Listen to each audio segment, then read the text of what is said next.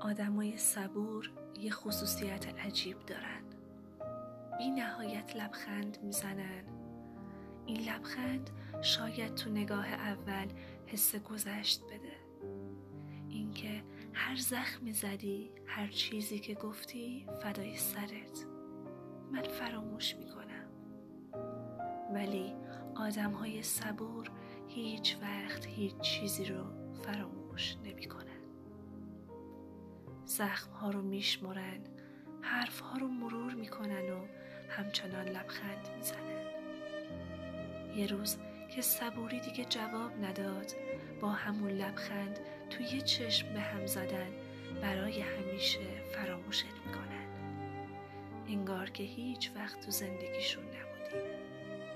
آدمای صبور تا یه جایی میگن فدای سرت.